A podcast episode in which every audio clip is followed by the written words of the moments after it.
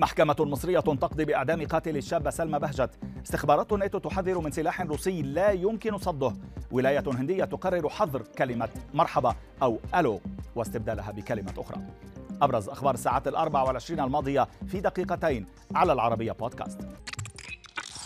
نبدأ من مصر حيث قضت محكمة جنايات الزقازيق بإعدام المتهم بقتل الطالبة سلمى بهجت وإحالة أوراقه لمفتي الجمهورية.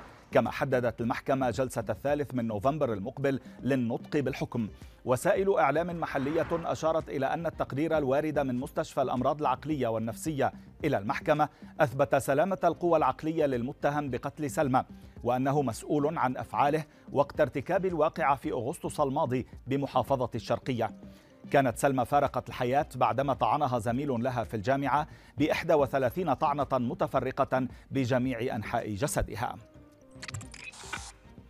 بعد ستة أيام على اختفائهم في الصحراء المصرية تم العثور على جثمين ثلاثة شبان من عائلة واحدة كانوا قد ذهبوا في رحلة لصيد الصقور بسيارتهم في صحراء مطروح وانقطع الاتصال بهم.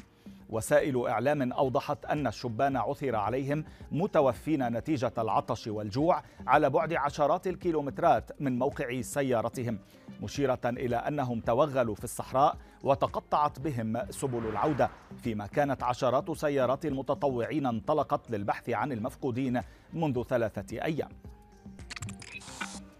وسط تفاقم التوتر بين موسكو والغرب على خلفية ضم أراضٍ أوكرانية لروسيا حذرت استخبارات الناتو قيادة الحلف من الاختبارات المحتملة لتوربيد بوسايدون النووي الفتاك في القطب الشمالي. وسائل إعلام إيطالية أوضحت أن تقرير أجهزة الاستخبارات يشير إلى وجود تحركات للغواصة النووية الضخمة بلغورود في بحر كارا حيث يزعم أنه يمكن إطلاق توربيدات نووية مسيرة قادرة على توليد تسونامي مشع يمكنه مسح مدن كبرى مثل نيويورك عن وجه الأرض.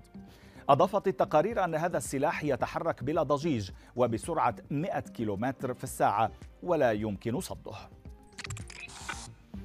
بعيدا عن السياسة أعلنت شركة صناعة السيارات الإيطالية فيراري أنها تعرضت لهجوم سيبراني ما أدى إلى تسرب 7 جيجا بايت من معلوماتها.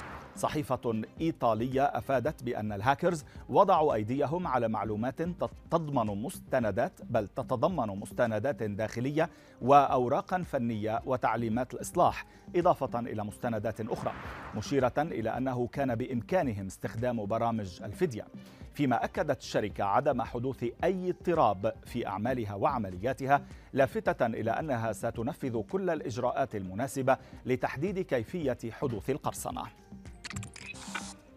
وفي خبرنا الأخير أطلقت حكومة ولاية مهاراشترا الهندية حملة توعية تحث الناس على استخدام التحية الهندية فاندي ماتارام أثناء تلقي مكالمات هاتفية بدلا من ألو أو هلو بالإنجليزية. صحيفة هندو تايم المحلية أوضحت أن فاندي ماتارام التي تعني أنا أنحني لك يا وطن ستخلق شعورا بالعاطفة مشيرا إلى أن كلمة ألو أو مشيرة إلى أن كلمة ألو تحمل في طياتها دلالات للثقافة الغربية وأن الكلمة ليس لها أي معنى محدد وفقا لما ذكرته الحكومة.